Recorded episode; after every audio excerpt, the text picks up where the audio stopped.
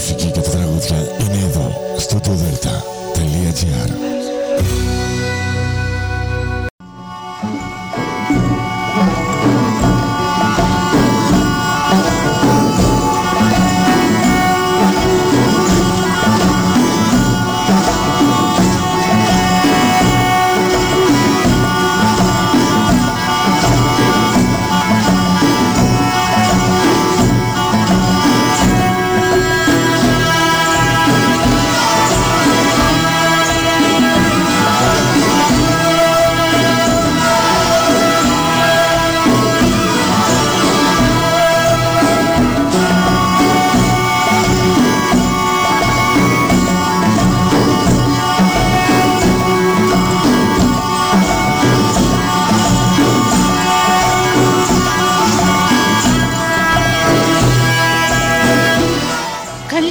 Καλημέρα κυρίες και κύριοι.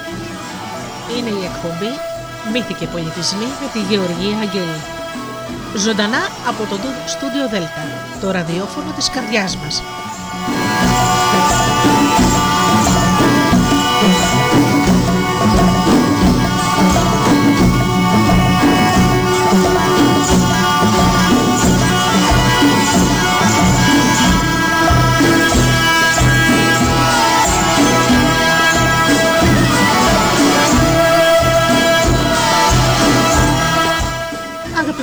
Φίλοι και πάλι μαζί εδώ Σάββατο πρωί όπως πάντα με τα παραμύθια και τους μύθους μας.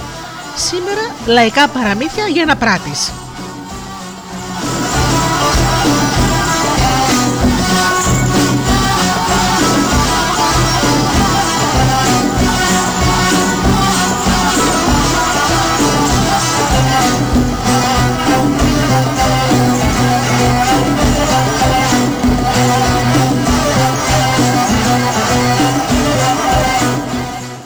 Παραμύθια από την όμορφη συλλογή του Δημήτρη Προύσελ. Εκδόσεις Εύμαρος.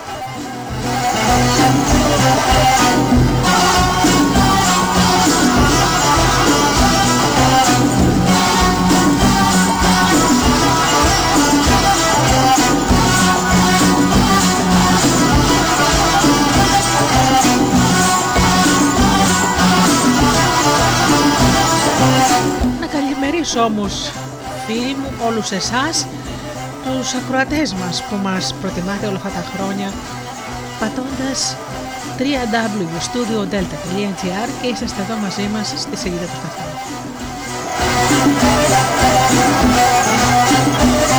Ενημερίζω και όλους εσάς που μας ακούτε από μουσικές σελίδες όπου φιλοξενούμαστε όπως είναι το Live24.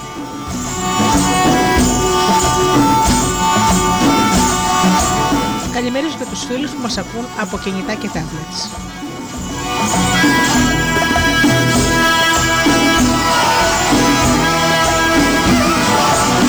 Και φυσικά την καλημέρα μου στους εκλεκτούς μου συνεργάτες, τον Τζίμι, την Αφροδίτη και την Δήμη.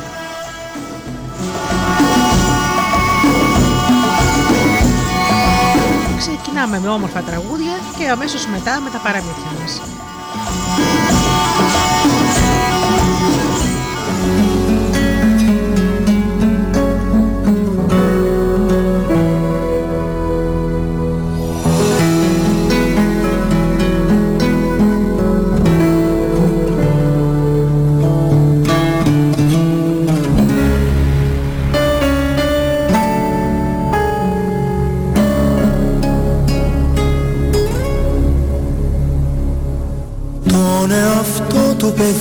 Παιδί από το χέρι κρατάει.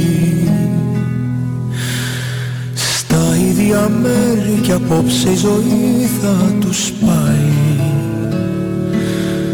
Θα περάσουν ξανά Απ' τις μνήμεις στα σπίτια από θάλασσες άδειες Απ' του φόβου τα δίχτυα. Θα περάσουν ξανά Απ' τις μνήμεις στα σπίτια. Από θάλασσες άδειες Απ' του φόβου τα δίχτυα Θα σταθούνε μαζί Και θα δουν να περνάνε Σαν ποτάμιες στιγμές Που ποτέ δεν γερνάνε Και τα πρόσωπα που έγιναν δρόμοι και αιώνες και τα όνειρα που έσκαψαν μες στα χρόνια κρυψώνες.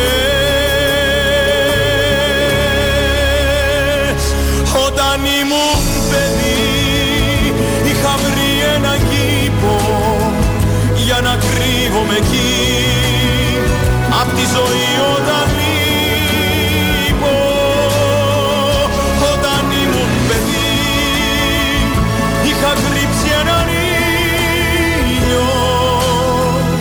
να έχει ο δρόμος μου φως και η σιωπή μου έναν φίλο να έχει ο δρόμος μου φως και η σιωπή μου έναν φίλο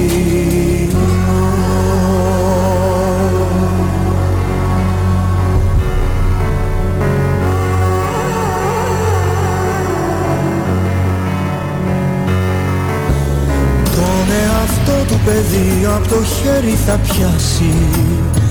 Σαν γυαλί μια στιγμή θα ραγίσει, θα σπάσει. Θα χωρίσουν μετά Κι ο καθένας θα πάει σε έναν κόσμο μισό Που τους δύο δεν χωράει.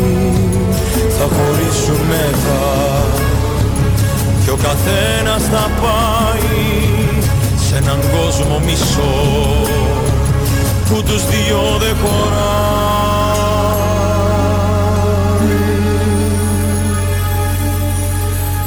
Όταν ήμουν παιδί είχα βρει έναν κήπο για να κρύβομαι εκεί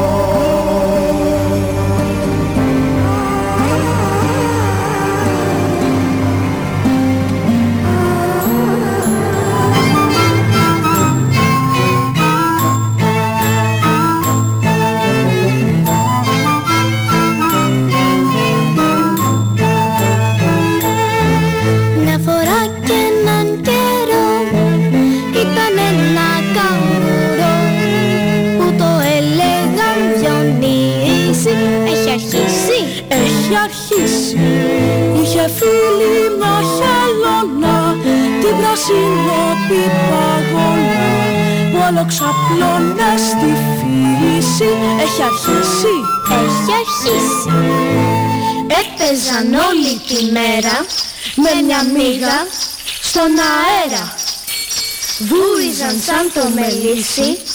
Μην αργείς, Έχει αρχίσει. Και το βράδυ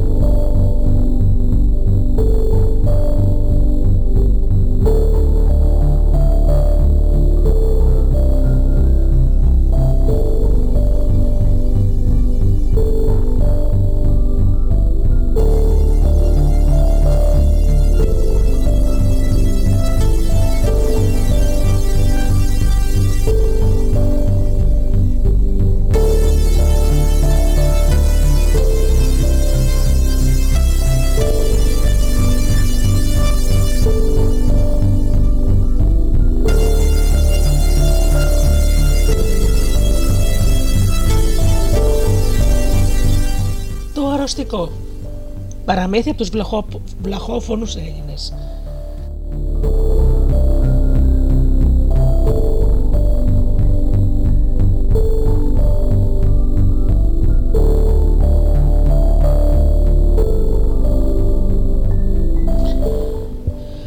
Από τους βλαχόφωνους Έλληνες λοιπόν το παραμύθι μας το αριστικό. Λένε πως μια φορά και ένα καιρό ζούσε σε ένα τόπο ένας άρχοντας μεγάλος και τρανός. Είχε λένε αυτός δυο αμέτρητο, κοπάδια και χωράφια. Τα είχε όλα μα απόμενε μαγκούφης. Δεν είχε μήτε γυναίκα, μήτε παιδιά, ούτε ανήψια. Μια μέρα λένε πως έπεσε άγραστο στο κρεβάτι του. Σαν το έμαθαν οι άλλοι αρχόντι του τόπου του, γειτόνι και μεγαλονικόνοι κυρίοι, πήγαν και τον βρήκαν με δώρα στα χέρια να του ευχηθούν να γεννεί πάλι καλά. Όμω τα μαντάτα έφτασαν και στα αυτιά των ανθρώπων που δεν είχαν μοίρα σε εκείνον τον τόπο που άριζε ο Άρχοντας. Έμαθαν λοιπόν οι φτωχοί πως ο Άρχοντας δεν ήταν καλά και απόκτησαν έγνοια μεγάλη. Όχι, όχι έγνοια αν πεθάνει, μα πιότερο αν είναι αλήθεια τα νέα. Γιατί λένε κάθεσαν αυτοί και σκέφτηκαν πως άνθρωπος μονάχος ήταν πλούσιος. Παιδιά, η οικογένεια δεν είχε. Τι θα που γινόταν το βιός τους αν πεθάνει; Μήπως θα μοιράζονται σε αυτούς; Βάρθηκαν το λοιπόν να σκέφτονται με ποιο τρόπο θα μπορέσουν να πάνε τάχα να τον δουν, να μάθουν πώς είναι στην υγεία του. Μαζεύτηκαν και λέγανε: Μωρέ, ποιος θα πάει να δει πώς είναι ο Άρχοντας, ποιος θα πάει να δει; Πετάγεται τότε κάποιος από την παρέα και λέει: Εγώ θα πάω, αδέρφια, που είμαι πιο έξυπνος από όλους.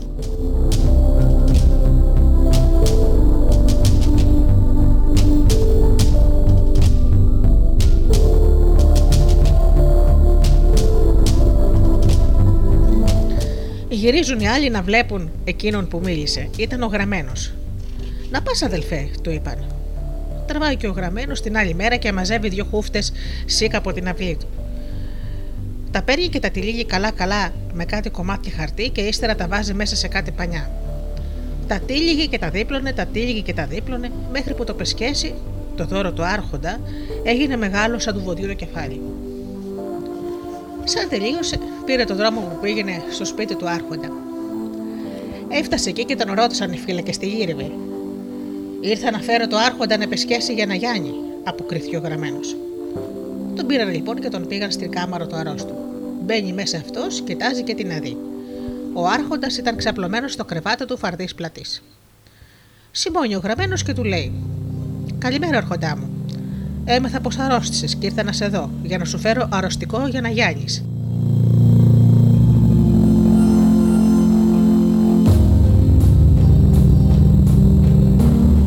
Ο Άρχοντας δεν αποκρίθηκε. Κάθεσε λοιπόν ο γραμμένος σε μια γωνιά και κοίταζε τον Άρχοντα. Και πέρναγαν οι ώρες και είχε στο νου του αυτός να καταλάβει αν ο Άρχοντας ήταν στα τελευταία του, όπως είχαν μάθει στον τόπο. Όμως όσο και αν προσπαθούσε δεν τα κατάφερνε και μπερδευόταν. Καμιά φορά λένε βρέθηκε ο γραμμένος να περιμένει και μιας που δεν έβγαζε άκρη με τον Άρχοντα πήρε την απόφαση να φύγει. Σιμώνει λοιπόν τον Άρχοντα στο κρεβάτι του, τον κοιτάζει και του λέει: Άρχοντα, πολύ με στενοχώρησες. Δεν κοίταξες ούτε μια στιγμή το πεσκέσι που σου έφερα και το περιφρονείς. Εμείς είμαστε φτωχοί άνθρωποι και δίνουμε ό,τι έχουμε από τη φτώχεια μας. Σπουδαίο βέβαια δεν είναι τούτο που κρατώ, μα εγώ το στερήθηκα για να σου το φέρω. Γύρναει εδώ το άρρωστος και κοιτάζει τα χέρια του γραμμένου και βλέπει εκείνο το τόπο που κρατούσε από πανιά διπλο-τριπλο-διπλωμένα. Απλώνει τα χέρια του και παίρνει λοιπόν το πεσκέζι και αρχίζει να το ξετυλίγει. Ξετύλιγε πανιά, ξετύλιγε πανιά και όλο ξετύλιγε πανιά χωρίς σταματημό και τελειωμό δεν είχε. Μα δεν έβρισκε τίποτα άλλο και όλο ξετύλιγε και στο τέλος έβαλε και αυτός με τον νου του πως ο γραμμένος τάχα τον κορόιδευε και ήρθε να τον γελάσει. Και αφού ξετύλιγε και ξετύλιγε και δεν γινόταν τίποτα, θυμώνει αυτός τόσο πολύ που έχασε την υπομονή του. Αρπάζει λοιπόν μια μικρή μπάλα από το διπλωμένο πανί που είχε απομείνει και την πετάει κατάμετρα του γραμμένου. Παίρνει ο γραμμένος στο τόπο που είχε μισοτυλιγμένο και άρχισε να ξετυλίγει τα πανιά και τα χαρτιά ένα-ένα. Φτάνει στα σίκα και αρχίζει να τρώει γρήγορα γρήγορα μπροστά στον Άρχοντα. Σαν τελείωσε, γυρίζει και του λέει: Άρχοντα, εμείς τόσα χρόνια αντέξαμε τη μίκρα και τη φτώχεια που μας δέρνει, και εσύ του λόγου σου δεν έχεις μια στάλα υπομονή να δεις τι σου φέρνω για πεσκέση. Ύστερα λένε πως πήρε το δρόμο του χειρισμού και βρήκε τους άλλους. Τους πήγε τα μαντάτα από τον Άρχοντα και την αρρώστια του και τους λέει: Αδέρφια, μάθατε πως ο Άρχοντας στο τόπο μας δεν έχει τίποτα. Δεν έχει μήτε αρρώστια κορμιού μήτε κεφαλιού. Μα δεν έχεις στα σίγουρα θαρό και μήτε υπομονή. Και να σταματήσετε να κάνετε κι εσείς του λόγου σας υπομονή, ο Άρχοντας θα πεθάνει και το γιο του και τα πλούτη του θα γεννούν δικά σας που τα δουλεύετε τόσα χρόνια, γιατί σας ανήκουν. Απόσυσε τούτε τις κουβέντες ο γραμμένος και απλώθηκε μια βουβαμάρα ανάμεσα στον κόσμο. Και ύστερα τη βουβαμάρα έσπασε ένα μουρμουριτό και το μουρμουριτό έγινε φωνές. Ο κόσμος που ήταν μαζεμένος άρπαξε τσουγκράνες και αξίνες και τσαπιά και φτιάρια και τράβηξε για το σπίτι του Άρχοντα. Φτάνουν απ' έξω, κυκλώνουν το σπίτι και αρχίζουν να φωνάζουν. Άρχοντα! Η φτώχεια μας πια δεν βαστιέται και η υπομονή μας τέλειψε για τα καλά. Ήρθε η ώρα σου. Οι φωνές του κόσμου έφτασαν μέχρι τα αυτιά του Άρχοντα και που τα χρειάστηκε για καλά. Ψηλός ίδρος τον έκοψε και λένε πως πέθαρα από φόβο και τρομάρα.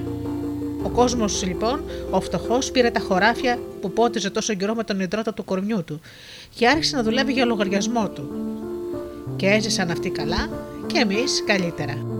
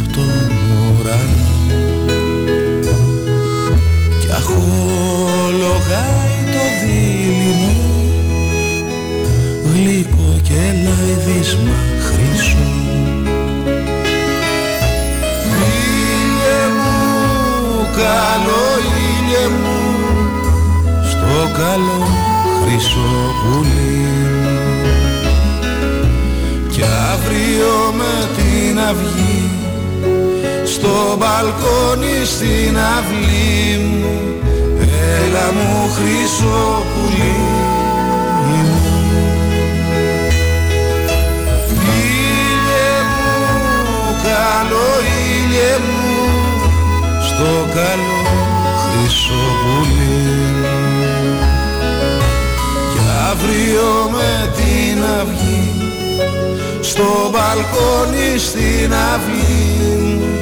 Μου έλα μου χρυσό πουλί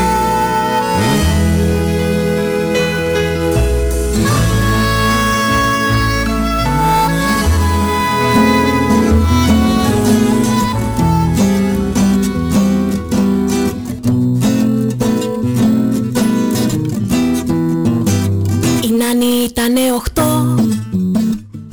Τα γουρούνακια δύο Κι ο Βασίλιας ο Βατραχός Τα πήγαινε σχολείο. Φόραγε κίτρινο σκουφί Η κόκκινο σκουφίτσα Και λίγο δεν συνάντησε. Μόναχα μια νυφίτσα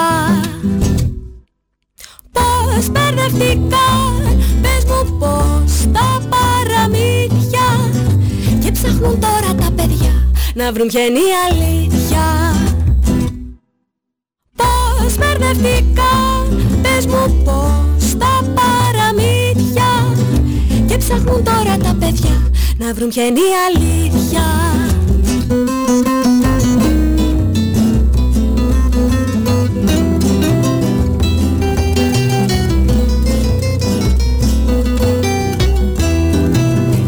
Παντρεύτηκε ο Πινόκιο με τη μικρή γοργόνα και ζουνε σε διόροφο κοντά στο Μαραθώνα. Φόραγε κίτρινο σκουφί η κόκκινο σκουφίτσα και λίγο δεν συνάντησε μόναχα μια νυφίτσα. Πώς μπερδευτικά πες μου πως τα παραμύθια και ψάχνουν τώρα τα παιδιά να βρουν ποια είναι η αλήθεια. Πώς μπερδευτικά πες μου πως τα παραμύθια. Και ψάχνουν τώρα τα παιδιά να βρουν ποια είναι η αλήθεια. Παραπαδαβανταβατά Παρουδαδου παπά Παδαπαπά Παραπαδαβανταβατά Παπαπαπά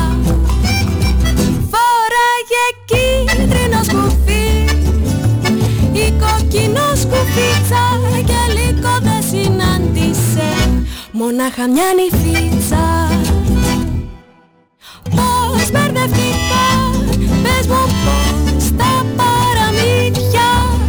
Και ψάχνουν τώρα τα παιδιά Να βρουν ποια είναι η αλήθεια. Πώς μπερδευτικά Πες μου πως τα παραμύθια. Και ψάχνουν τώρα τα παιδιά Να βρουν ποια είναι η αλήθεια. Τα παραμύθια είναι η ζωή που ζούμε νύχτα μέρα. Και δεν υπάρχει αλήθεια μια μα χίλιες στον αέρα. Και δεν υπάρχει αλήθεια μια μα χίλιες στον αέρα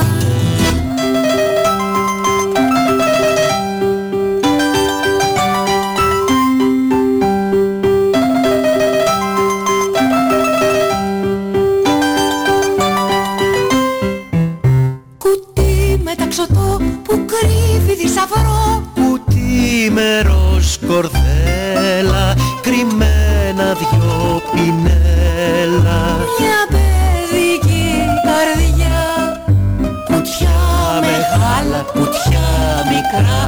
Ανοίγουν, κλείνουν, χαρά μας δίνουν. Κουτιά μεγάλα, κουτιά μικρά. Μέσα τους κρύβουν πολλά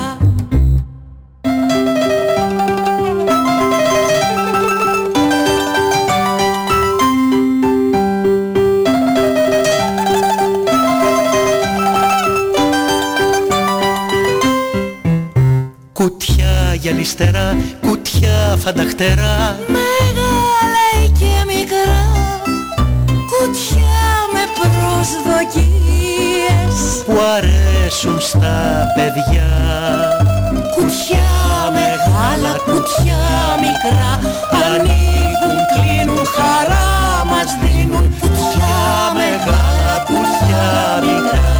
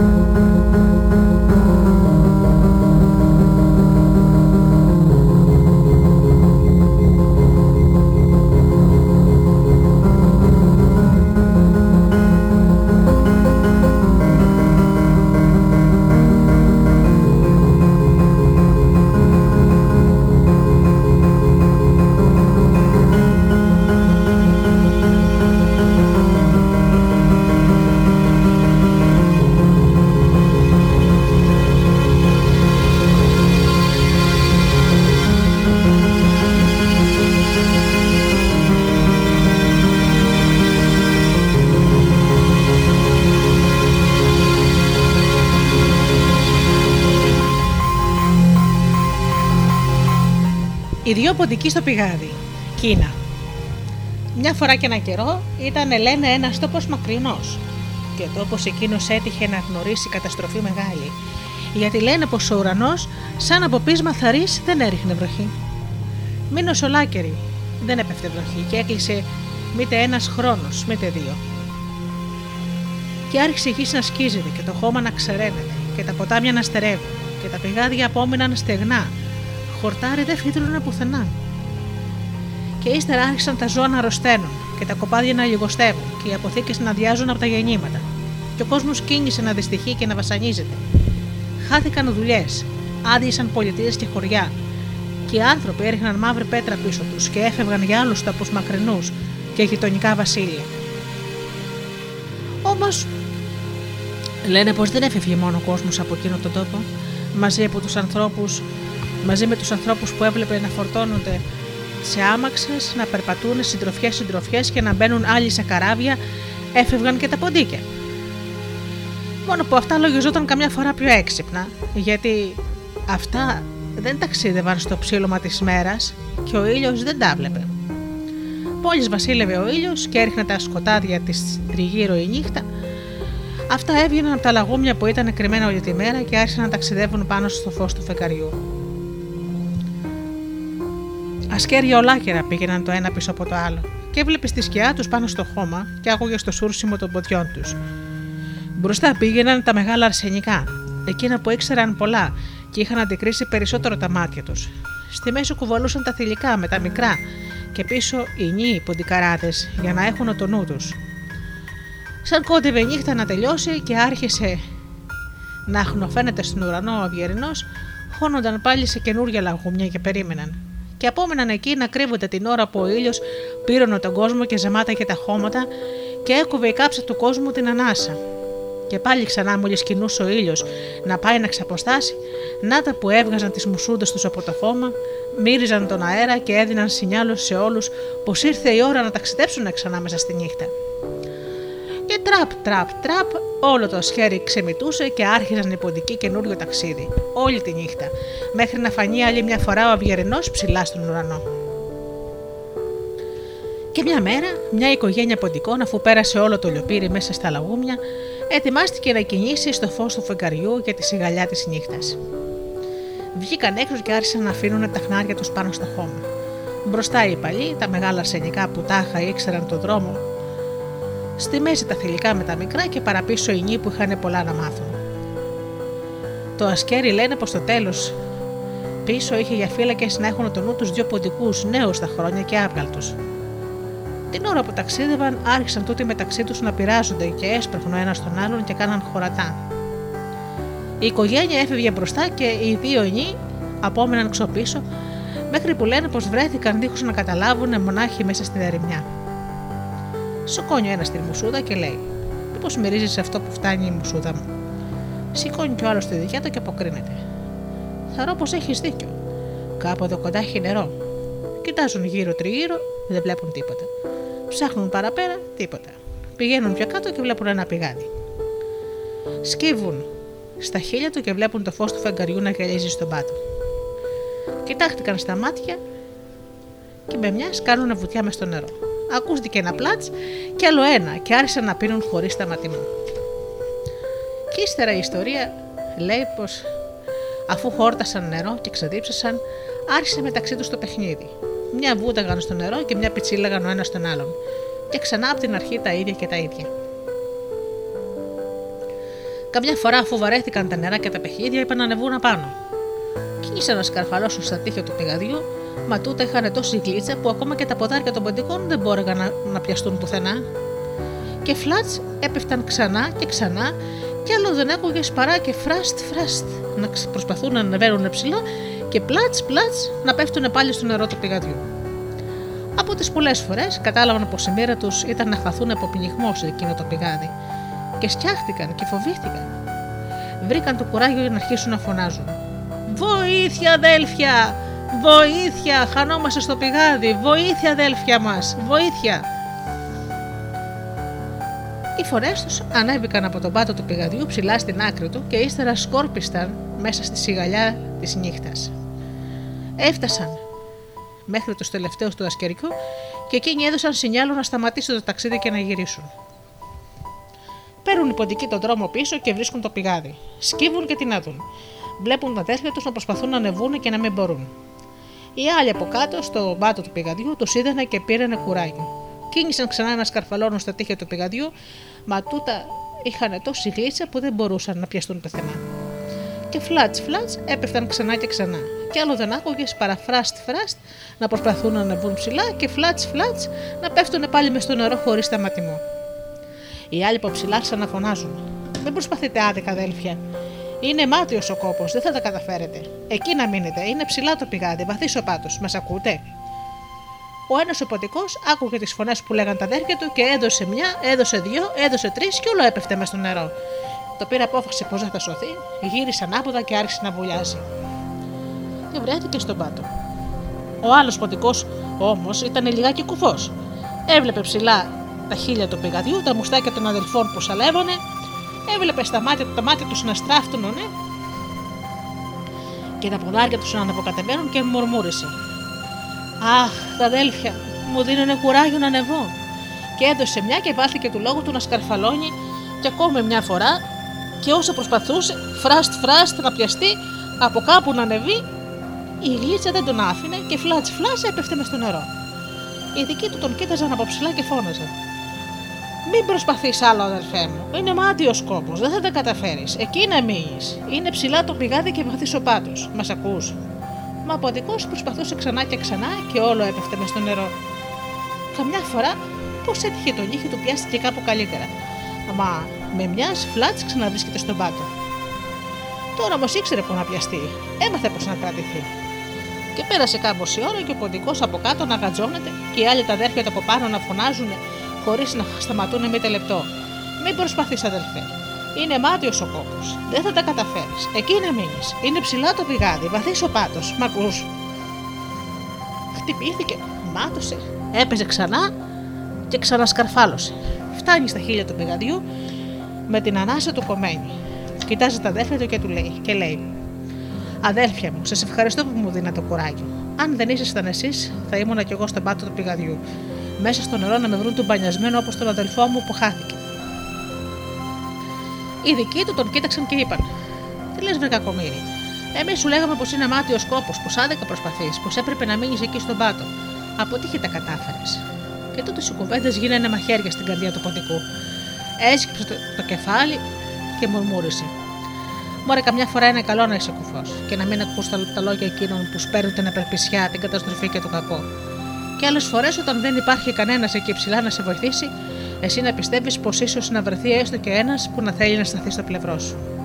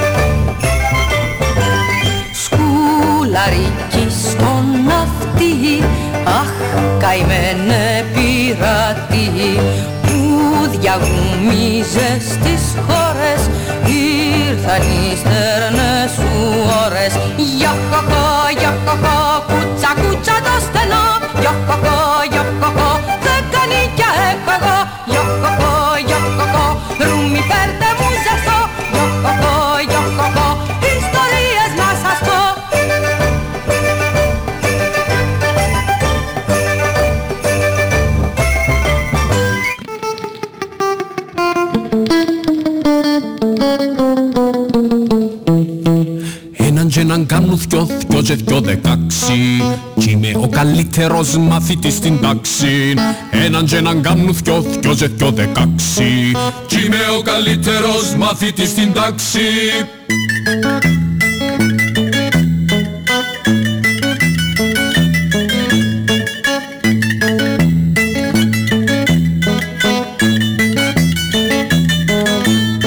Κάμνει ο βάτραχος μιαου η σαλεντρούνα Άσπρος ο τσιρίπιλος, κόκκινη κουρκούνα Κάμνη μπε ο βάτραχος, μια ουσα λαντρούνα Άσπρος ο τσιρίπιλος, κόκκινη κουρκούνα.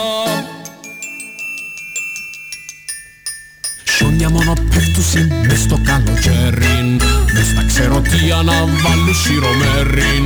Σιόνια μόνο πέφτουσιν μες στο καλοκαίριν Μες στα ξεροτία να βάλουν σιρομέριν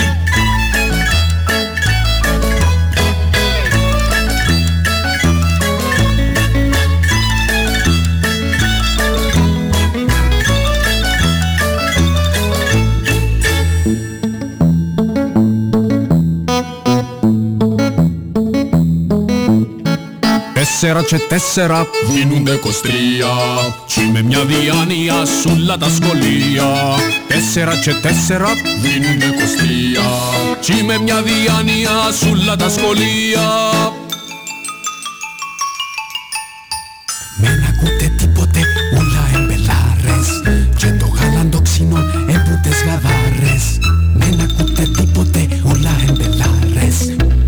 Και το γάλαν το ξινό εμπουτες γαδάρες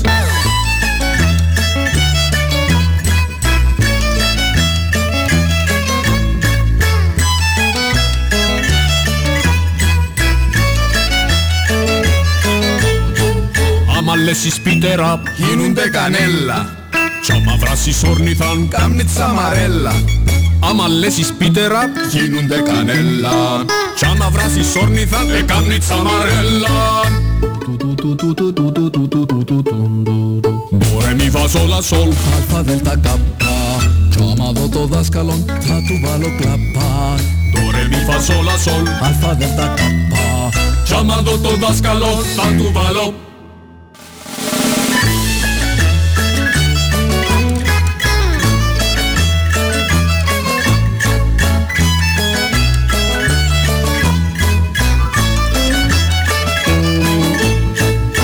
Έναν και έναν κάνουν δυο θκιόζες κι ο δεκάξι.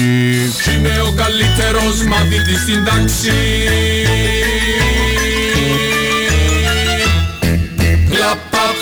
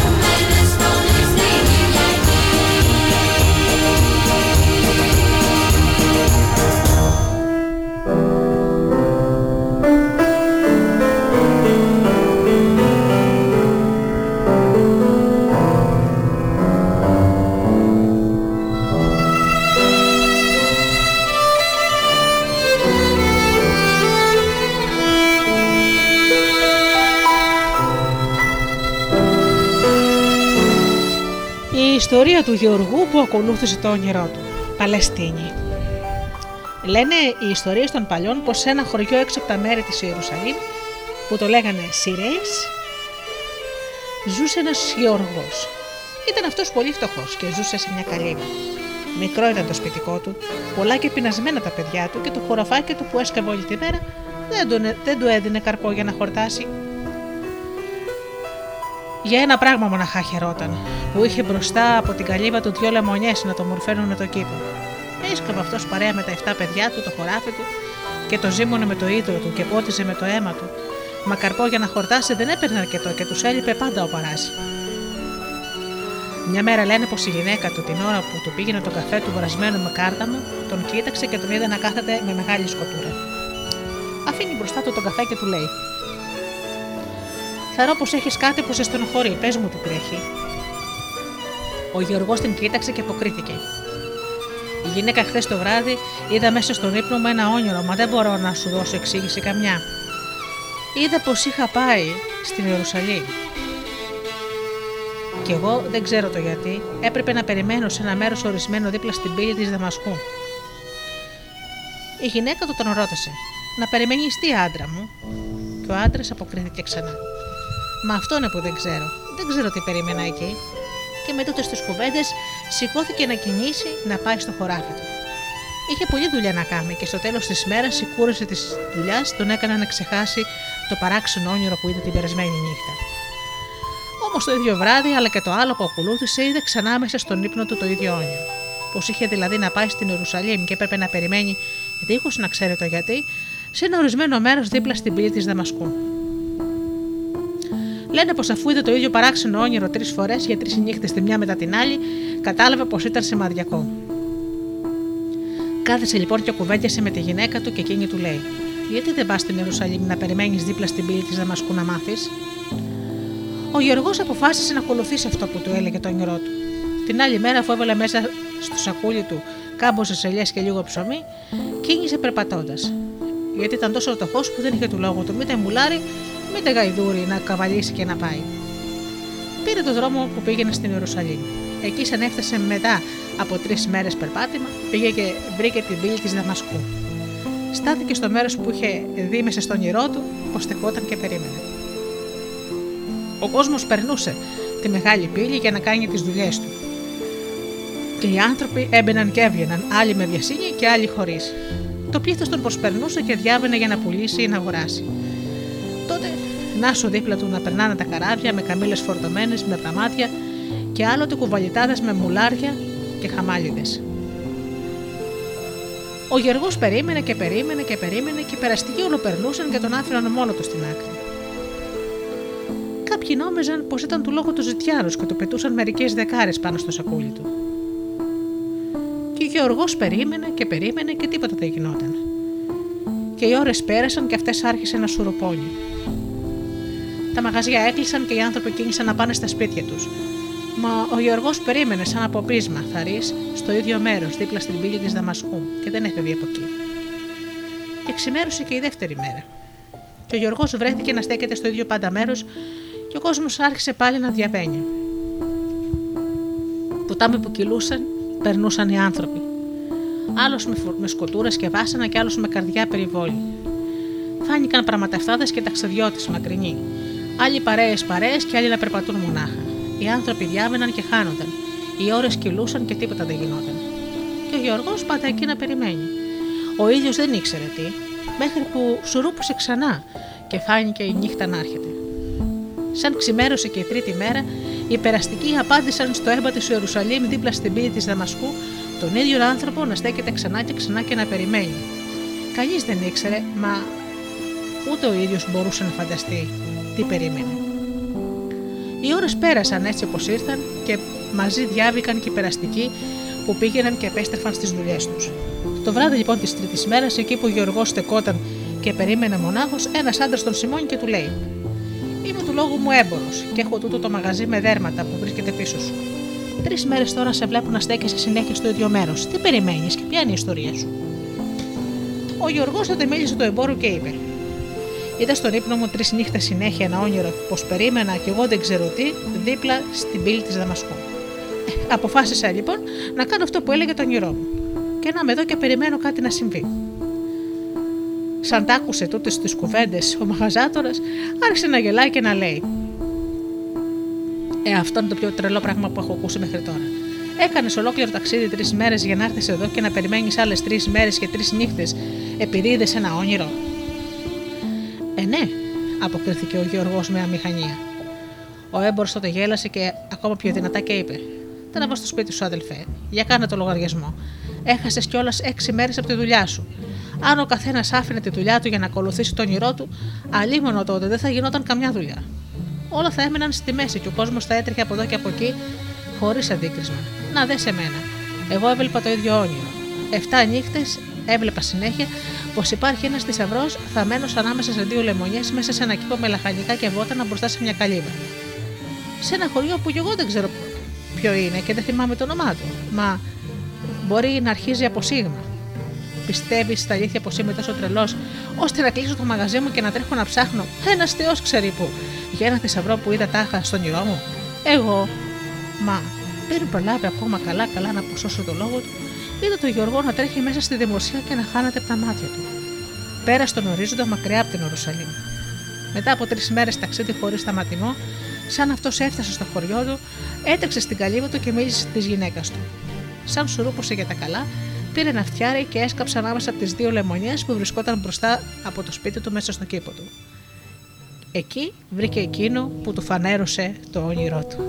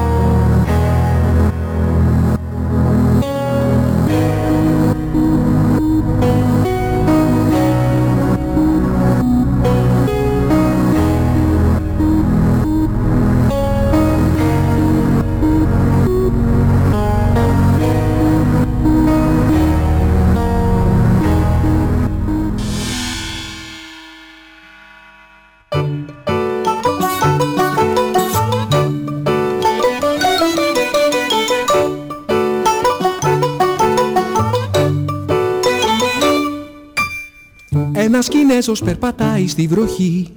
Κρατάει κίτρινη ομπρέλα ανοιχτή. Και μια Κινέζα με ένα μπέμπι αγκαλιά γυρνάει απ' τη δουλειά.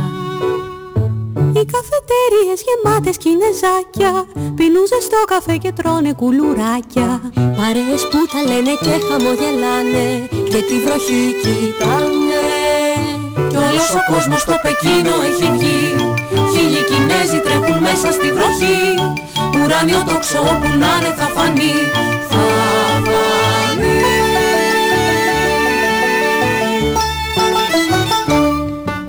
Βρέχει μα κανέναν δεν πειράζει Όλοι τρέχουν στο Πεκίνο. Βρέχει κι όλοι μου σκέμα θα γίνουν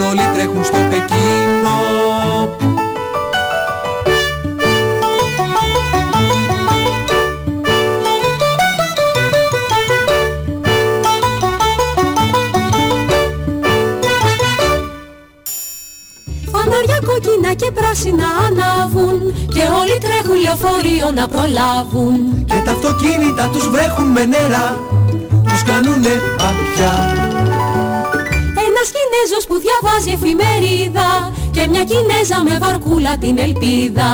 Ένα σκυλάκι σε ένα δέντρο ξαλαφρώνει Και ξανανιώνει. Κι όλος ο κόσμος στο Πεκίνο έχει βγει.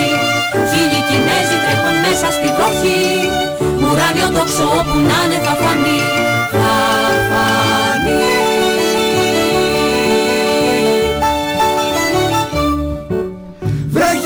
κανέναν δεν πειράζει Όλοι τρέχουν στο Πεκίνο. Στο Πεκίνο. Βρέχει κι όλοι μου σχέμα θα γίνουν Όλοι τρέχουν στο Πεκίνο.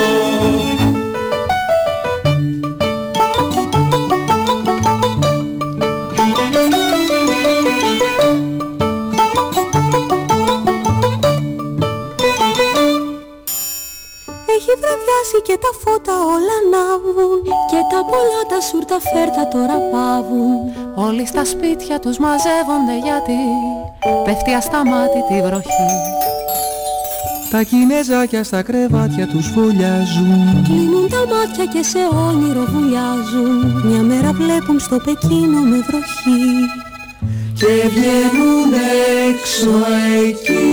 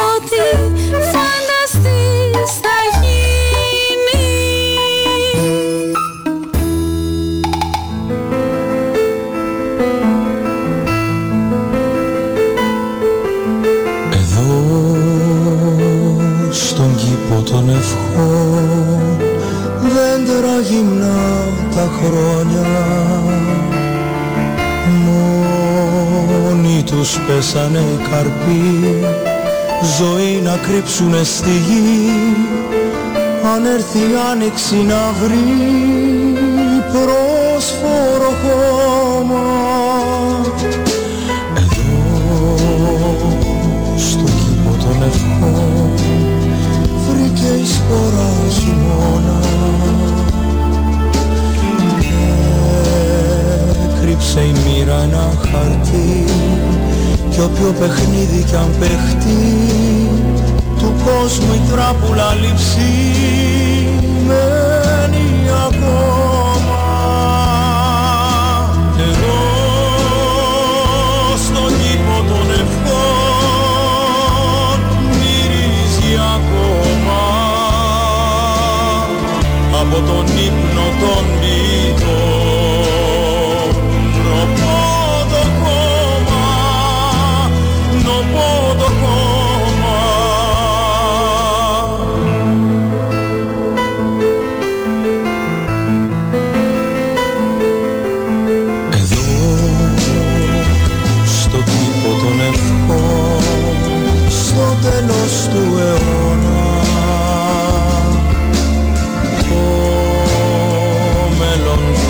προσευχηθεί απ' τον εαυτό του να σωθεί να ελευθερώσει μια στιγμή το αχάρτο σώμα. Εδώ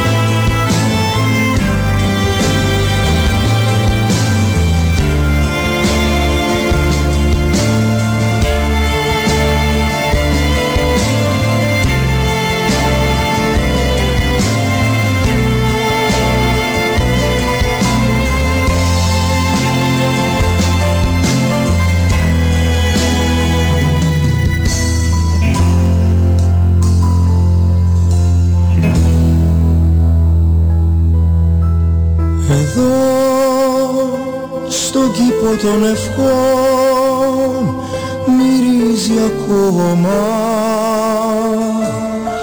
από τον ύπνο των ποιητών νοπό το χώμα, νοπό το χώμα.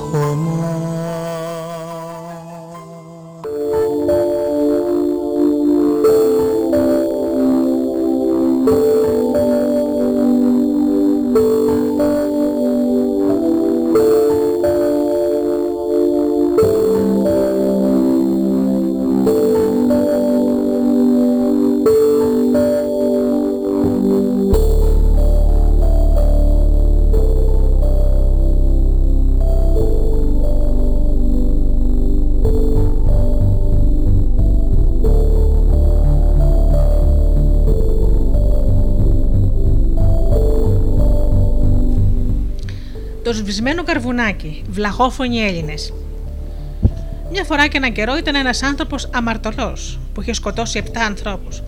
Μα καθώς πέρναγε ο καιρός, οι μέρες, οι εβδομάδες και οι μήνες δεν άντεχε το βάρος της αμαρτίας μέσα, στο- μέσα του. Τα βράδια πεταγόταν στον ύπνο του λουσμένος από τον εδρώτα. Έβλεπε φιάλτες, βαριανάσινε, ώσπου δεν το άντεξε άλλο και άρχισε να πάει να βρει ένα μοναχό. Σε παρακαλώ, καλέ μου άνθρωπε. Σε παρακαλώ, βοήθησέ με. Είμαι ένας άνθρωπος αμαρτωλός που έχω σκοτάσει 7 ανθρώπους. Μα δεν αντέχω άλλο. Δεν το αντέχω, κάνε κάτι. Κάνε κάτι να ελαφρώσει το βάρος της αμαρτίας που κουβαλάω μέσα μου. Βοήθησέ με. Και ο μοναχός το αποκρίθηκε. Παιδί μου, είναι βαρύ το, το αμάρτημά σου και μόνο εσύ μπορεί να το σηκώσεις. Θα πας να βρεις το τρίστρατο με την πηγή και θα σταθείς εκεί να κερνάς τους περαστικούς μια κούπα δροσερό νερό. Θα τους δίνεις και ένα λουκούμι. Πάρε μαζί σου αυτό το καρβουνάκι και σαν το καρβουνάκι αυτό ανάψει, να ξέρεις πως τότε και μόνο τότε οι αμαρτίες σου θα έχουν συγχωρεθεί. Πήγαινε να βρεις το δρόμο σου, μα να ξέρεις ότι είναι βαρύ το χρήμα σου. Και κούνησε το κεφάλι του. Πήρε ο μαρτωλός το καρβουνάκι και το έραψε μέσα από το ρούχο του κατάσαρκα. Βγήκε στο δρόμο στο στρατή, πήρε το μονοπάτι. Ανέβηκε βουνά, πέρασε κάπου, περπάτησε δάση, λιώσαν τα παπούτσια του, τα ρούχα του, κουρέλιασε ο αέρας 7 φορές. Τον έβρεξε η βροχή και 7 φορές τα κουρέλια του στέγνουσαν πάνω στο κορμί του. Και έψαχνα από εδώ και έψαχνα από εκεί. Και στον 7ο μήνα βρήκε το, τίσ- το τρίστατο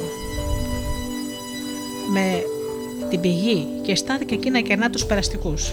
Καλώς τον ταξιδιώτη. Καλώς τον. Έλα, άνθρωπε μου, στάσου να ξαποστάσεις λίγο. Πιέσαι ένα νεράκι να ξεδιψάσεις. Πάρε για αυτό το λουκούμι και σύρε το καλό. Έλεγε στον έναν. Καλώς τον ταξιδευτή. Καλώς τον. Κόπιες, άνθρωπέ μου, και με βιάζεσαι. Ο δρόμος να μπροστά σου είναι και σε περιμένει. Έλα, πιέσει λίγο νεράκι να ξεπλύνεις τη σκόνη από το λαρίγκι σου. Πάρε και ένα λουκούμι να γλυκάνεις το δρόμο του πηγεμού σου. Μίλαγε στον άλλον. Και πέρναγαν οι μέρες, οι εβδομάδες και οι μήνες. Πέρναγαν οι περαστικοί. Και όμως το βάρος της αμαρτίας που κουβαλούσε μέσα του δεν έλεγε να λαφρώσει. Και μια μέρα που δεν ήταν σαν τι άλλε, ο ουρανός σκοτίνιασε. Ένα κίτρινο σύννεφο σκόνης σκέπασε πέρα βαθιά τα, ορ- τα ορίζοντα. Τύμπανα πολεμικά ακούστηκαν να πλησιάζουν. Ποιοι είναι και πού πάνε, ποιον άραγε σκοπό έχουν; Και για μια στιγμή μιλούνια στρατιώτες γέμισαν το κάμπο. Χιλιάδες από αυτούς. Εφτά στρατηγοί με εφτά βλάβαρα. Και μπροστά τους εκείνος ο στρατηγός. Καβάλα πάνω στο μαύρο του άλογο, ντυμένος με την πορφύρα της νίκης, με σώμα στιτό και ύφο αγέροχο, βλέμμα ψυχρό, σκληρός και αντίστακτο. Έτοιμος να τον γράψει η ιστορία. Έτοιμος να κάψει 7 χωριά. Σαν τους είδε ο αμαρτωλός να πλησιάζουν, ταράχτηκε. Πετάχτηκε μπροστά και φώναξε. Στρατηγέ! Στάσου! Στάσου, στρατηγέ! Πού πας! Και αμέσως οι υπασπιστές του μαζεύτηκαν γύρω από τον στρατηγό τους να τον προστατέψουν. Και εκείνος με οργή τους φώναξε: Πίσω εσείς! Πίσω! Και έδωσε μια στον αλογό του και βγήκε μπρος. Και στάθηκαν αντίκρι. Και από τη μια μεριά ο άνθρωπος που προσπαθούσε να, σώσει, να σκοτώσει το θάνατο μέσα του, ο αμαρτωλό. Και από την άλλη εκείνος που ήταν έτοιμος να σκορπίσει θάνατο τριγύρω. Τότε ο στρατηγός του λέει με θυμωμένη φωνή: Ποιος είσαι εσύ που τολμάς στον δρόμο μου να μπαίνεις; Και ο μαρτωλό αποκρίνεται. Στρατηγέ μου, εγώ με ένα τίποτα. Ένας αμαρτωλός που στέκει εδώ και κερνά τους περαστικούς λίγο νερό. Μα στάσου, μη βιάζεσαι, πιέσει λίγο νερό. Σκέψου τι πας να κάνεις. Ο στρατηγός μέσα σε μάνια μεγάλη φωνάζει: Με καθυστερείς και έχω δουλειά να κάνω. Στο διάολο εσύ και το βρωμονέρι σου. Και δίνει μια και χύνει το νερό και πετάει την κούπα από τα χέρια του αμαρτωλού. Σαν έγινε αυτό, θολώνει με μια στο βλέμμα του αμαρτωλού και γύρισαν τα μάτια του ανάποδα. Σέρνει ένα μαχαίρι που είχε κρυμμένο στο ρούχο του, ορμάει πάνω στο στρατηγό και τον καρφώνει στην καρδιά. Γιώμησε ο τόπος αίματα. Μια φωνή απλώθηκε από την πρώτη στρατιά μέχρι πίσω. Πέρα, πέρα, στον τελευταίο στρατιώτη. Σκοτώσαν τον στρατηγό μας και έπεσαν απάνω του 7 στρατοί και τον έπιασαν και τον βγάλαν και βγάλαν απόφαση. Και ποια ήταν αυτή η απόφαση, Θάνατος. Και εκείνη την ώρα ο κόσμος όλος σκεπάστηκε από ένα άσπρο σύννεφο και ο στρατιώτης φώναξε: Κοιτάξτε! Και από μέσα από το σύννεφο φάνηκε ο Χριστός. Σαν τον είδαν οι στρατιώτες, φοβήθηκαν και έπεσαν τρομαγμένοι κατά γης. Και εκείνος είπε: Άνθρωποι, τι κάνετε αυτό; Τι πάτε να κάνετε, άνθρωποι; Οι στρατιώτες απάντησαν χωρίς να τον κοιτάσουν. Χριστέ μας, αυτός εδώ ο παλιάνθρωπος, αυτός ο δολοφόνος, σκότωσε τον στρατηγό μας, σκότωσε έναν άνθρωπο και πρέπει να πεθάνει. Και ο Χριστός απάντησε: Άνθρωποι, αυτός εδώ ο άνθρωπος σκότωσε έναν άνθρωπο, σκότωσε τον στρατηγό σας και είναι βαρύ το κρίμα. Όμως ο στρατηγός ήταν έτοιμος να κάψει 7 χωριά.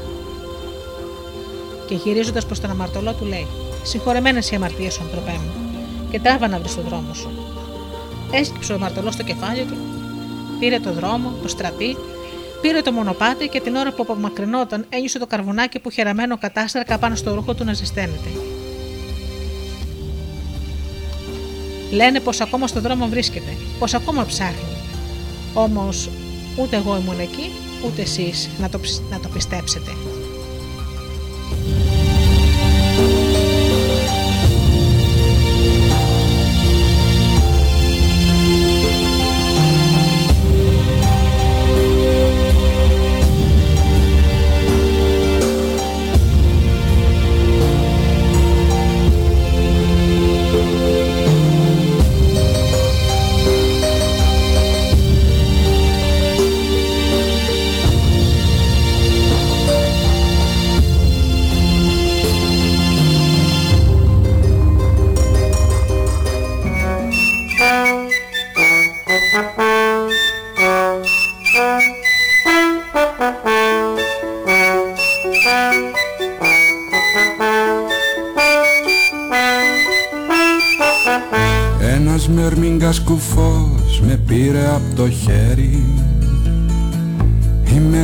Πιο σοφός ολόκληρο τα σκέρι.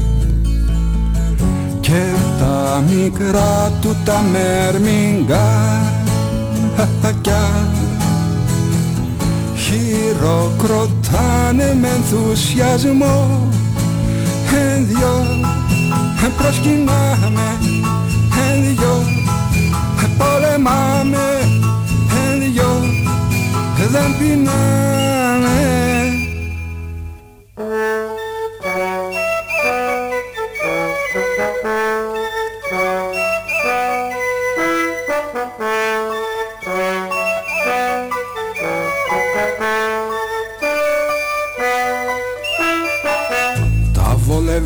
χαρά σπουδαίο μου μερμήγκι Όμως πρόσεξε καλά το ωραίο σου λαρίγγι Και τα μικρά του τα μερμήγκακια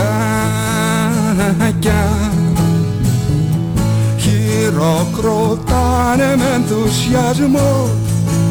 Εν δυο προσκυνάμε Εν δυο πολεμάμε Εν δυο μα πεινάμε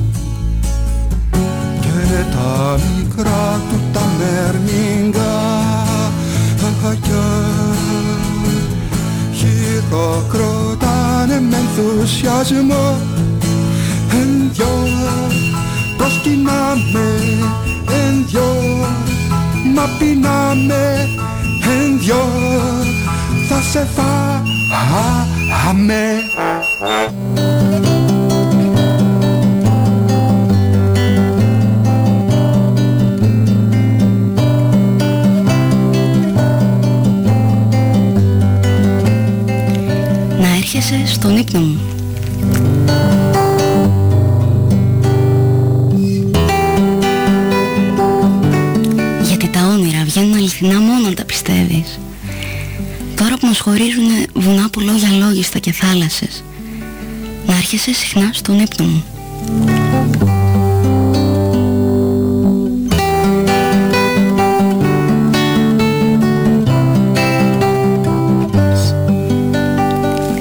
Να έρχεσαι πιο συχνά με αερόστατο. Με ξύλινο τρενάκι. Με τριχαντήρι Υπεροκεάνιο Με τα πόδια Να έρχεσαι πάντως. Εξάπαντος να έρχεσαι κάθε νύχτα. Με ρούχα ή χωρίς. Σουσάμι άνοιξε θα λέω τρεις. Και θα σε μπάζω στο όνειρο. Στο ίδιο όνειρο πολύχρωμα παλόνια που τα πήρε ο αέρας να τα πάει μακριά. Μια πάνω, Μια κάτω μεθυσμένα. Έλα στον ύπνο μου. Σε περιμένω. Να καθαρίζουμε παρέα φρέσκα φασολάκια. Να τρώμε καρμπονάρα. Να σε ταΐζουμε νεξέδες, κουκουνάρια Και να σε απεσπαλίζω φεγγαρόσκονη. Θα δεις. Ανάμεσα σε ρωτηδείς και αγγέλους να πετάς εσύ Μαζί κι εγώ. Και αν θέλεις θα γινόμαστε ακροβάτες Ηθοποιείς σε θεία σου πλανόδιο Έλα. Στο ίδιο όνειρο εμείς οι δύο να παίζουμε τρίλιζα Στα κατόχια του καλοκαιριού. Σε πύργους αποφίλτηση Και ακριβό βελούδο. Να κυνηγιόμαστε στο μυρωμένο λιβάδι των αισθήσεων Των παρεστήσεων Να σε φτάνω, Να σε αγγίζω. να σε πιάνω Να με τα χέρια εγώ Εσύ το πιάνω. Α, και να σε τραμπαλίζω Και να σου φτιάχνω κούνια σαν θυσμένη κερασιά Να σε κουνώ. Να σε ταρακουνώ. Μόνο να έρχεσαι στον ύπνο μου κάθε νύχτα Τα άλλα θα στα πω στα αυτή. Γιατί τα όνειρα Τα όνειρα σαν τα θαύματα είναι Βγαίνουν αληθινά μόνο αν τα πιστεύεις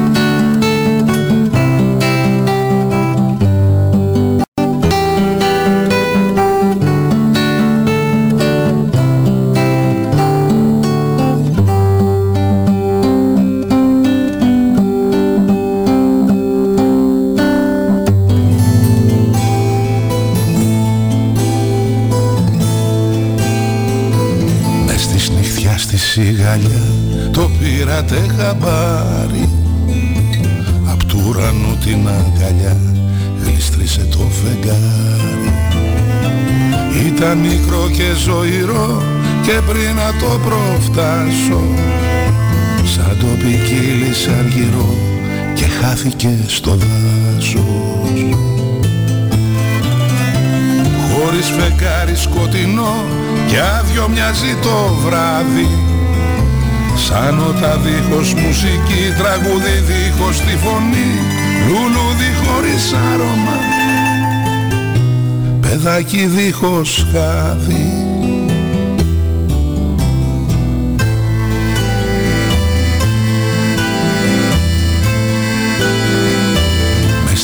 πια στη σιγανιά το πήρατε χαμπάρι. Απ' του ουρανού την αγκαλιά γλίστρισε το φεγγάρι. Γι' αυτό αν κάπου από εκεί τύχει να σκάσει μύτη. Πείτε του φτάνει πια αρκεί να έρθει αμέσως σπίτι Χωρίς φεγγάρι σκοτεινό και άδειο μοιάζει το βράδυ. Σαν όταν δίχως μουσική, τραγούδι δίχως τη φωνή Λουλούδι χωρίς άρωμα, παιδάκι δίχως χάδι.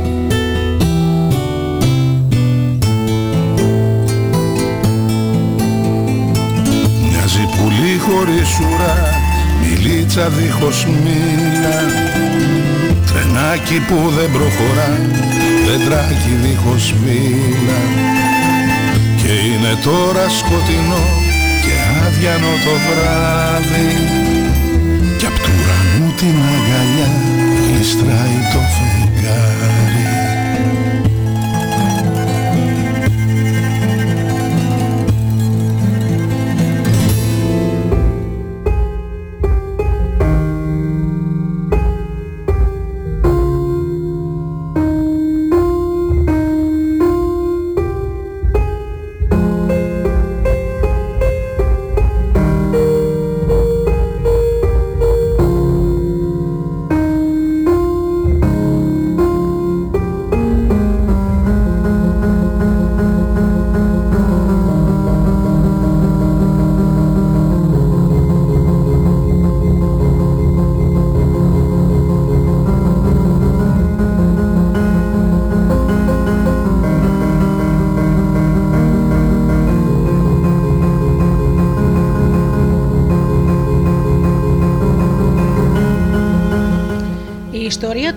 Φίνικα. Αφρική. Λένε πως μια φορά και ένα καιρό ζούσε σε ένα τόπο ένας άνθρωπος. Κανένας δεν ήξερε από πού κράταγε η σκούφια του. Κανένας δεν ήξερε πως άκουγε στο όνομα. Μα όλοι γνώριζαν καλά εκείνο τον άντρα για τα καμώματα που έκανε. Είχε λένε τούτος μια σκοτεινιά όχι μόναχα στα μούτρα και στα μάτια, μα και στην καρδιά του. Μοναδική του λένε χαρά ήταν να χαλάει όσα τους άλλους ευχαριστούσαν και όσα όμορφα λογιζόταν και στο νου του είχε μονάχα να φέρνει καταστροφή και κακό. Μια μέρα το έφερε τύχη να διαβαίνει μια έρημο. Παντού τριγύρω μια θάλασσα από άμμο απλωνόταν και ο ήλιος πήρωνε ολάκερο τον κόσμο. Τότε ήταν που είδε από μακριά μια όαση να βρίσκεται λίγο παραπέρα. Τράβηξε τα γκέμια της καμίλα του και έστριψε προς τα εκεί για να βρει λίγη σκιά και να πάρει μια ανάσα. Σα βρέθηκε στη δροσιά των φοινικόδεντρων, ξεκαβάλι, ξεκαβαλίκεψε και στάθηκε κάτω από έναν. Σε μια στιγμή γυρίζει το κεφάλι και την άδει. Κοντά του στεκόταν απ- από το χώμα ένα μικρό φοινικόδεντρο. Ήταν αυτό με την κορφή του νιόβγαλτη, ολόφρυσκη, γεμάτη τριφτεράδα. Είχε μια πρασινάδα που έλαμπε στις ακτίνες του ήλιου και τα φύλλα του να το κουνάει το αεράκι και έτσι ξεχώριζε από τα άλλα. Ο καβαλάρης δεν άδειξε τέτοια ομορφιά. Δίχως να χάσει στιγμή, σηκώνεται τη σκιά του δέντρου που καθόταν, ψάχνει και βρίσκει μια πέτρα όλο βάρος, τη σηκώνει και τι να κάνει. Πηγαίνει του λόγου του και την απειθώνει πάνω στην κορφή εκείνου του μικρού φοινικόδεντρου. Να για να μάθεις, παλιοφίντανο που θέλεις να σηκώσεις κορμοστασιά κι εσύ. Κι ύστερα λένε γεμάτος ευχαρίστηση έβαλε τα γέλια. Καβάλισε την καμίλα του που τον περίμενε στα γόνατα και κίνησε να συνεχίσει το ταξίδι του.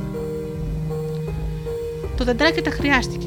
Τέτοιο βάρος πίσω στο κορμί του πρώτη φορά κουβαλούσε.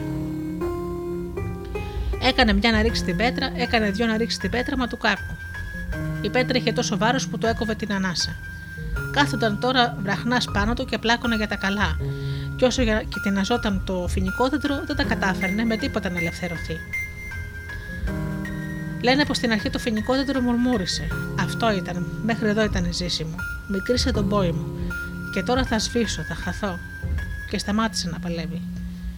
Γύρω του απλώθηκε μια νυχτιά και όλα για εκείνο σώπασαν.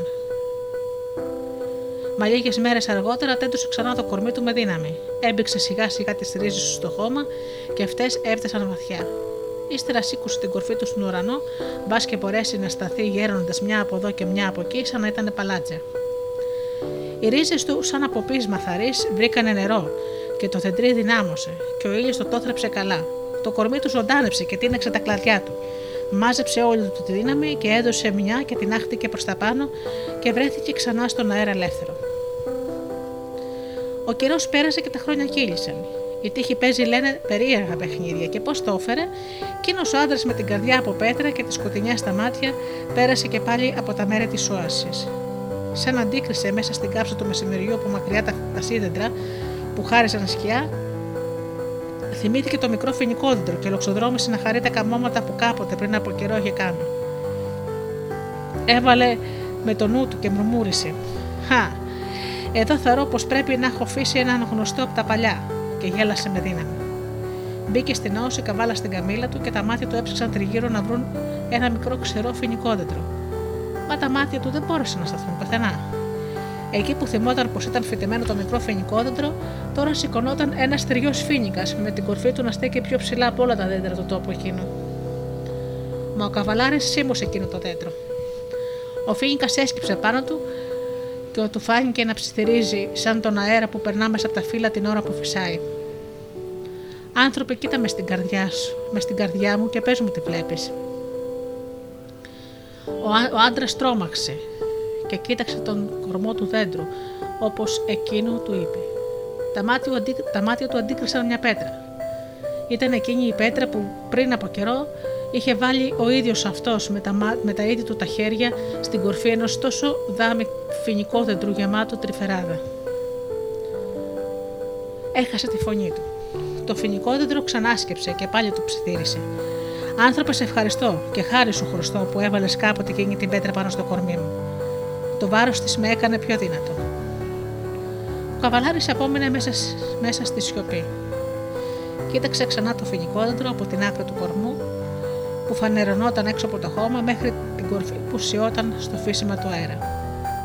Έδωσε μια βυσιά στα καπούλια της καμίλα του και όλο θυμό χύθηκε στην έρημο. Μουρμούρισε κάτω κουβέντες που της πήρε ο αέρας, και από εκείνη τη μέρα δεν το ξαναείδε κανείς.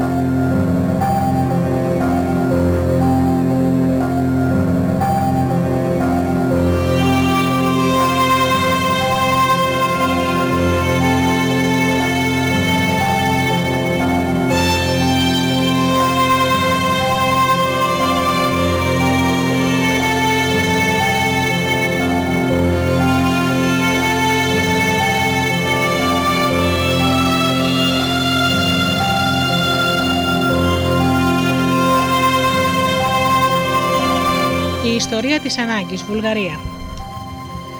Λένε οι ιστορίες των παλιών πως μια φορά και έναν καιρό ζούσε σε ένα τόπο μακρινό, αλλά ίσως και εδώ παραδίπλα, Ένας ξυλοκόπος. Πήγαινε αυτός κάθε μέρα στο δάσος και έκοβε ξύλα. Μα δεν έκοβε όποιο δέντρο να είναι. Στεκόταν τούτος και λογιζόταν. Κοίταζε καλά-καλά όλα τα δέντρα και έλεγε: Εσύ είσαι ακόμα μικρό. Πρέπει να σταθείς καλύτερα στα πόδια σου. Και εσύ ακόμα δεν σηκώθηκες όσο πρέπει από τα ράτσα σου.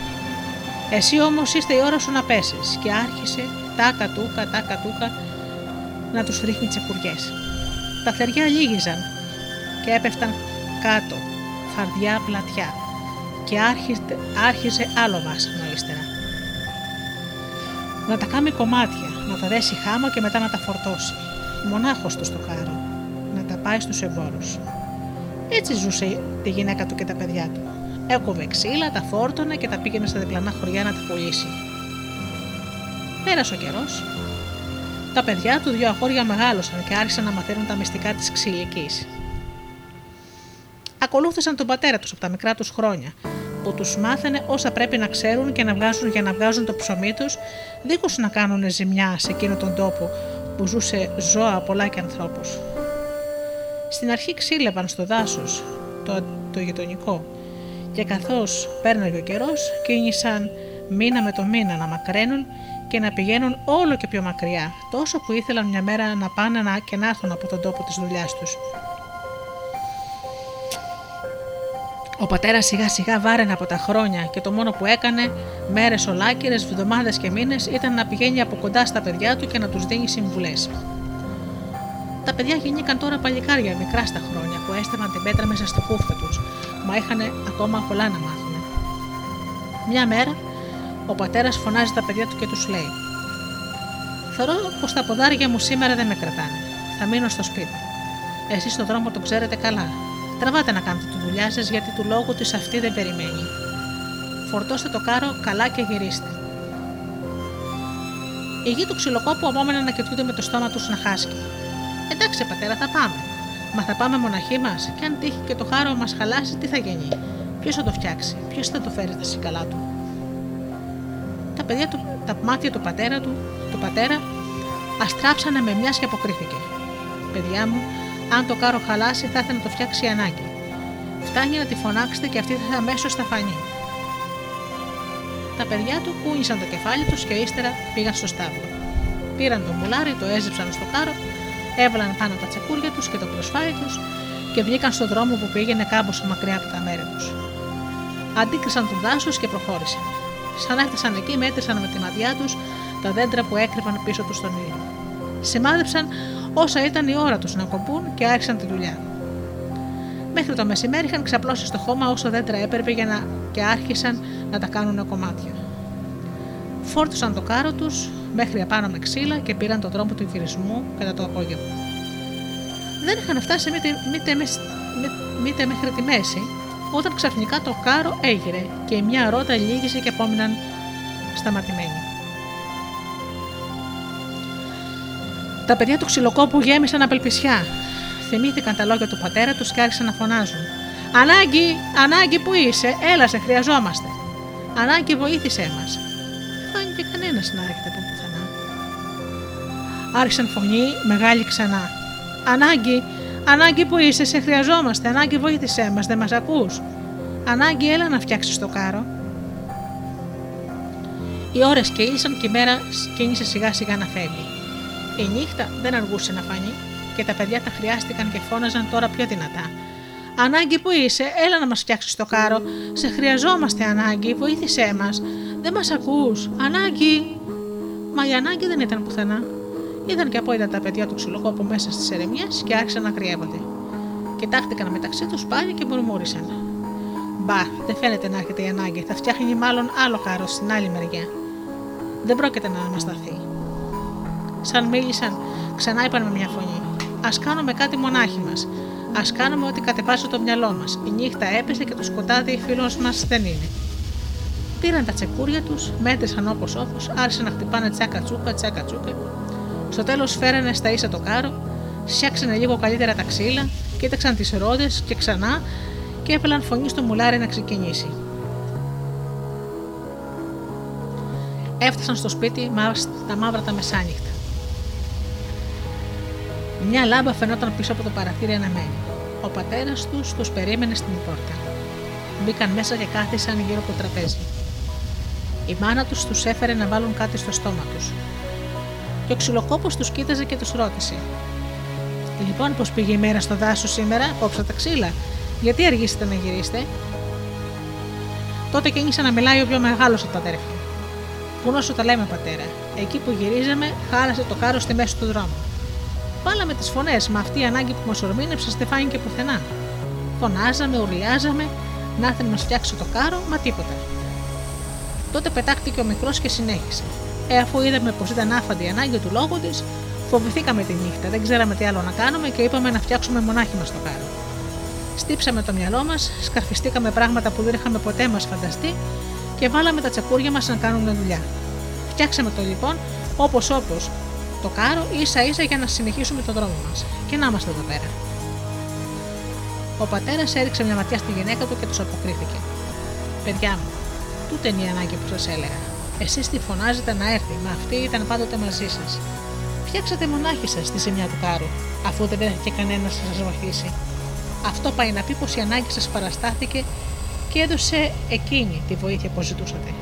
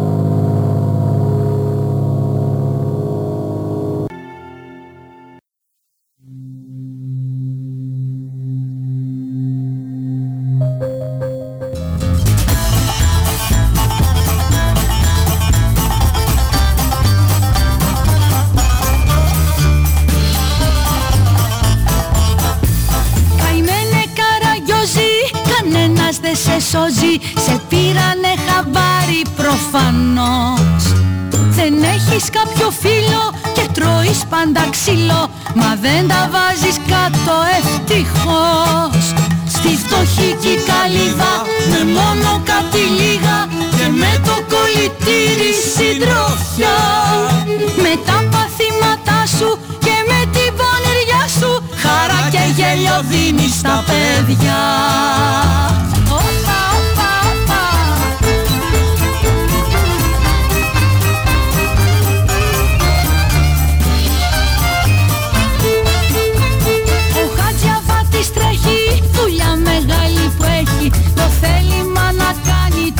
μέσα. Και να η η όμορφη παιδούλα του καραγκιόζει κλέβει την καρδιά. Ο νιόνιος κάνει κόρτε, ο μόρφωνιος τα φόρτε Και ο Σταύρακας χορεύει σε υπεγγές Και πίσω απ' τα σεντόνια το ίδιο έργο χρόνια Να ζωντανεύουν πάντοτε οι σκιές.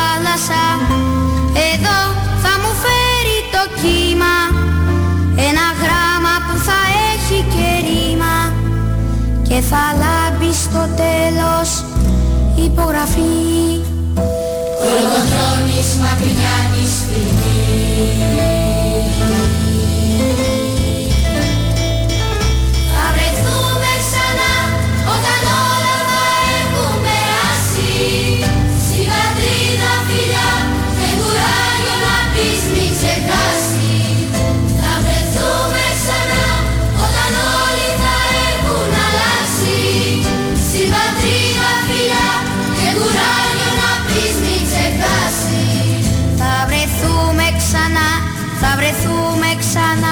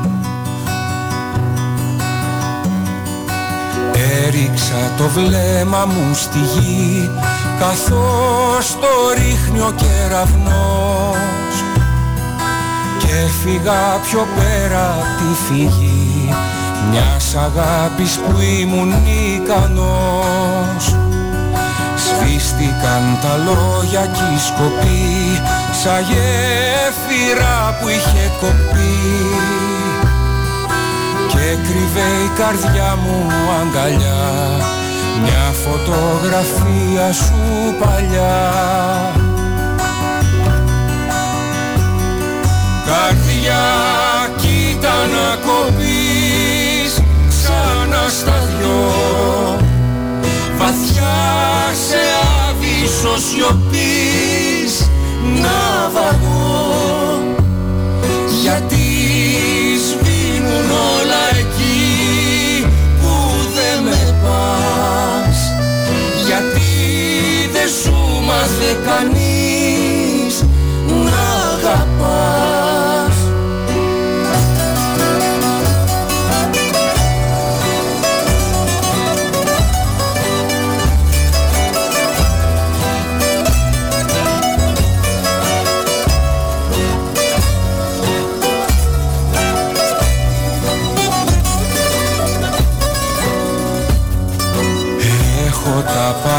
παράθυρα κλειστά σε τόσα θαύματα μπροστά.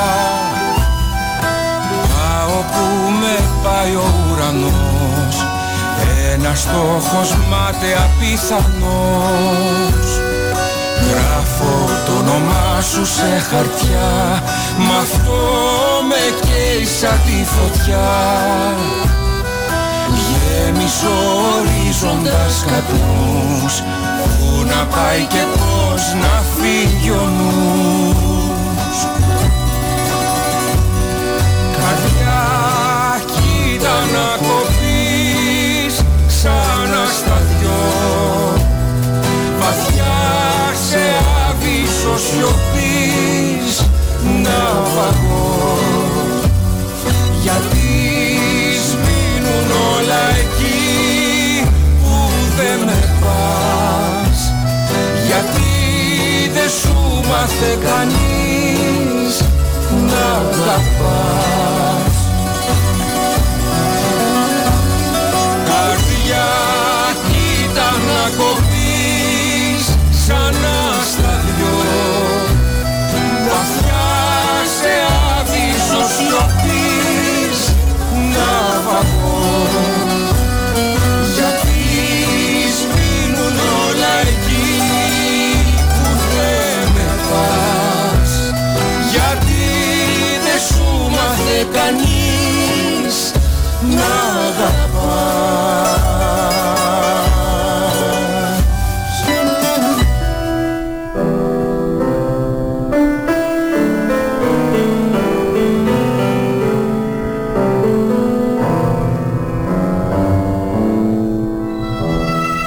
Δεν είναι δικιά μας έγνοια, Ταϊλάνδη. Λένε οι ιστορίες των παλιών πως μια φορά και ένα καιρό σε έναν τόπο μακρινό ζούσε ένας μεγάλος βασιλιάς. Μια μέρα καθόταν αυτός παρέα με το συμβουλάτορά του στα παρα- στο παραθύρι του παλατιού. Είχαν μπροστά τους όλα τα καλά για να αρχίσει κανένας να μετρά τη μέρα του με δύναμη. Σε ένα τραπέζι στρογγυλό απλωνόταν καρβέλια μικρά ζυμωμένα με ζάχαρη και σταφύδα. Μια κανάτα μεγάλα ελαφίνας, βούτυρο ξεχωριστό, μια γαβάθα μέλι και ριζόγαλο που ζάλιζε τη μύτη. Την ώρα που έτρωγαν, έσκυψαν από το παραθύρι του παλατιού και κοίταξαν από κάτω το δρόμο που περνούσε από κάτω τους. Κουβέντιζαν για τούτο και για εκείνο και έτρωγαν με όρεξη μεγάλη. Ο Βασιλιάς έτρωγε και είχε αλλού το μυαλό του, και έτσι όπως δεν πρόσεχε του λόγου του, άφησε μια σταγόνα μέλι να πέσει από το ψωμί του πάνω στην άκρη από το πρεβάζι του παραθύρου. Ο συμβολάτορος που το δε γύριζει και του λέει: Βασιλιά μου, μια σταγόνα μέλι έπεσε από το ψωμί σου πάνω στο πρεβάζι μας. Άσε με να τη σκουπίσω. Ο άρχοντας του τόπου τότε σηκώνει το χέρι του και λέει του συμβουλάτορα: Δεν είναι δικιά μας έγνοια, άστη. Οι υπηρέτες θα καθαρίσουν αργότερα το πρεβάζι. Οι άντρες συνέχισαν το φαΐ και την κουβέντα. Η ώρα περνούσε, μα η σταγόνα του μελιού που είχε χυθεί πάνω στην άκρη του πρεβαζιού άρχισε τώρα σιγά σιγά να γλιστράει και να κυλάει προς τα κάτω. Ο Βασιλιάς με το συμβουλάτορα παρέα μιλούσαν και έτρωγαν. Έτρωγαν και μιλούσαν. Όταν η σταγόνα του μελιού με ένα πλαπ έπεσε στον δρόμο από κάτω τους. Δεν πρόλαβε η σταγόνα του μελιού να βρεθεί στο δρόμο και σε λίγο ένα έντομο πήγε και κάθισε πάνω της και άρχισε να τρώει από δάφτη. Στη στιγμή μια μικρή σάβρα πετάχτηκε από μια τόση δατρύπα στον τοίχο του παλατιού και με ένα ξετίναγμα της γλώσσας αρπάζει το έντομο και το καταπίνει. Λένε πως εκείνη την ώρα πέρναγε από δίπλα της μια γάτα που πεινούσε. Είδε με την άκρη του ματιού της τη σάβρα και όρμησε να την αρπάξει. Ο σκύλος του τικρινού σπιτιού, σαν είδε τη γάτα στα λιμέρια του, θυμήθηκε την παλιά του έχθρα και δίνει μια και ρίχνεται όλο μάνιτα πάνω στη γάτα. Η γάτα δεν του χαρίστηκε καθόλου και δεν ήταν ο πρώτος σκύλος που της ριχνόταν, μα ούτε και ο τελευταίος. Έβγαλε τα νύχια της, καμπούριαζε το κορμί της και άρχισε και αυτή να ορμάει και να σκίζει το πετσί του σκύλου με θυμό και φωνές. Ο συμβουλάτορα άκουσε τη φασαρία από το παραθύρι του παλατιού την ώρα που μιλούσε με τον Βασιλιά και του λέει: Άρχοντά μου, φαίνεται πως κάτω στον δρόμο έχουμε γατό σκυλοκαυγά μεγάλο. Να φωνάξουμε τους στρατιώτες του παλατιού να σταμάτησουν το κακό και να πάψει η φασαρία και ο καυγά. Ο Βασιλιάς τον κοιτάζει με και κουνάει με τρόπο το χέρι του και λέει: Δεν είναι δική μας έγνοια, άσε, άσε τους να μαλώνουν.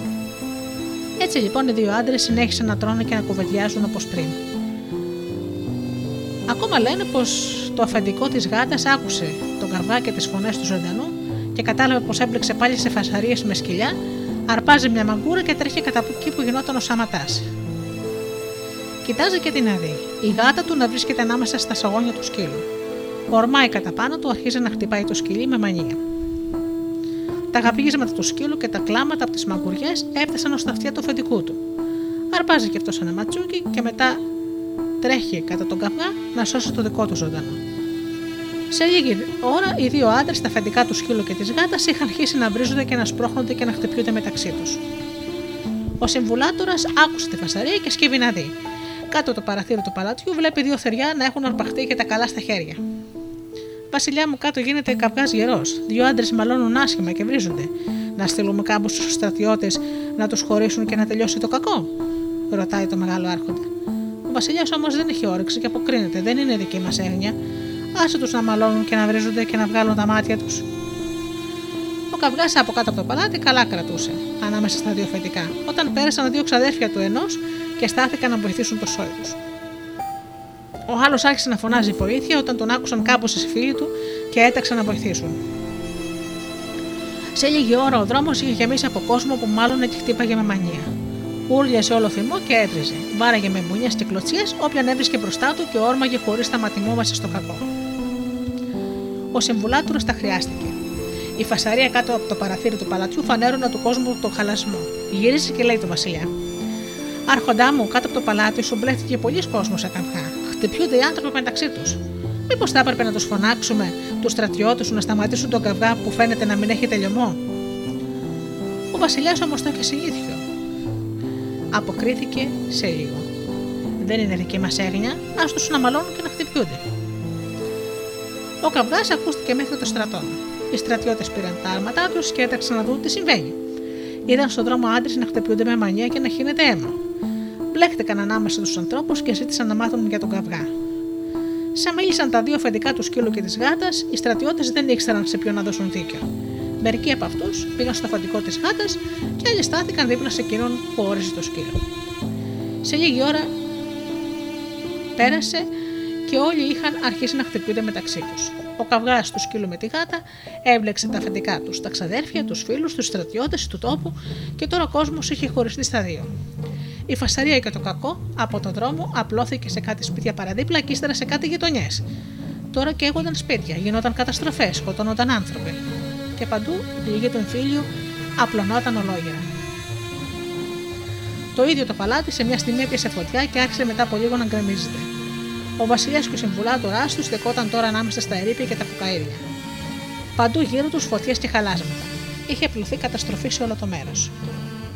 Ο μεγάλος άρχοντας του τόπου τα είχε χαμένα και παραμιλούσε. Θεέ μου, τι έκανα λάθος. Φταίω εγώ για το κακό. Κράταγε μέσα στα δύο του τα χέρια το κεφάλι του. Σε μια στιγμή η ματιά του φορτίστηκε και μουρμουράει. Θαρώ πως όλα ξεκίνησαν από τη σταγόνα εκείνη του μελιού. Ναι, έπρεπε να ήταν δικιά μας έγνοια.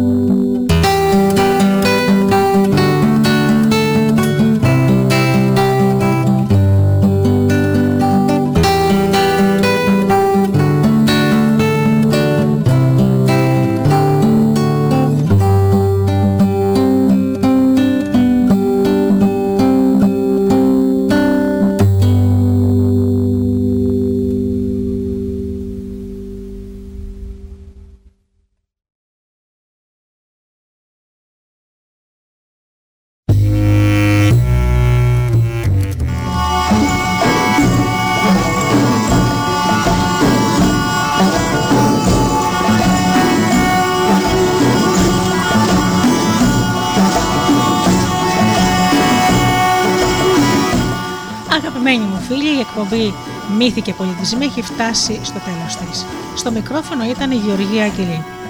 Ευχαριστώ θερμά για αυτές τις δύο ώρες που ήσασταν εδώ μαζί μου στο στούντιο Δέλτα με τα παραμύθια μου. Ανανεώνω το ραντεβού μας για το επόμενο Σάββατο στις 10 όπως πάντα. Και μέχρι τότε φίλοι μου σας εύχομαι να περνάτε καλά, να είστε καλά και αγαπήστε τον άνθρωπο που βλέπετε κάθε μέρα στον καθρέφτη. Καλό σας απόγευμα.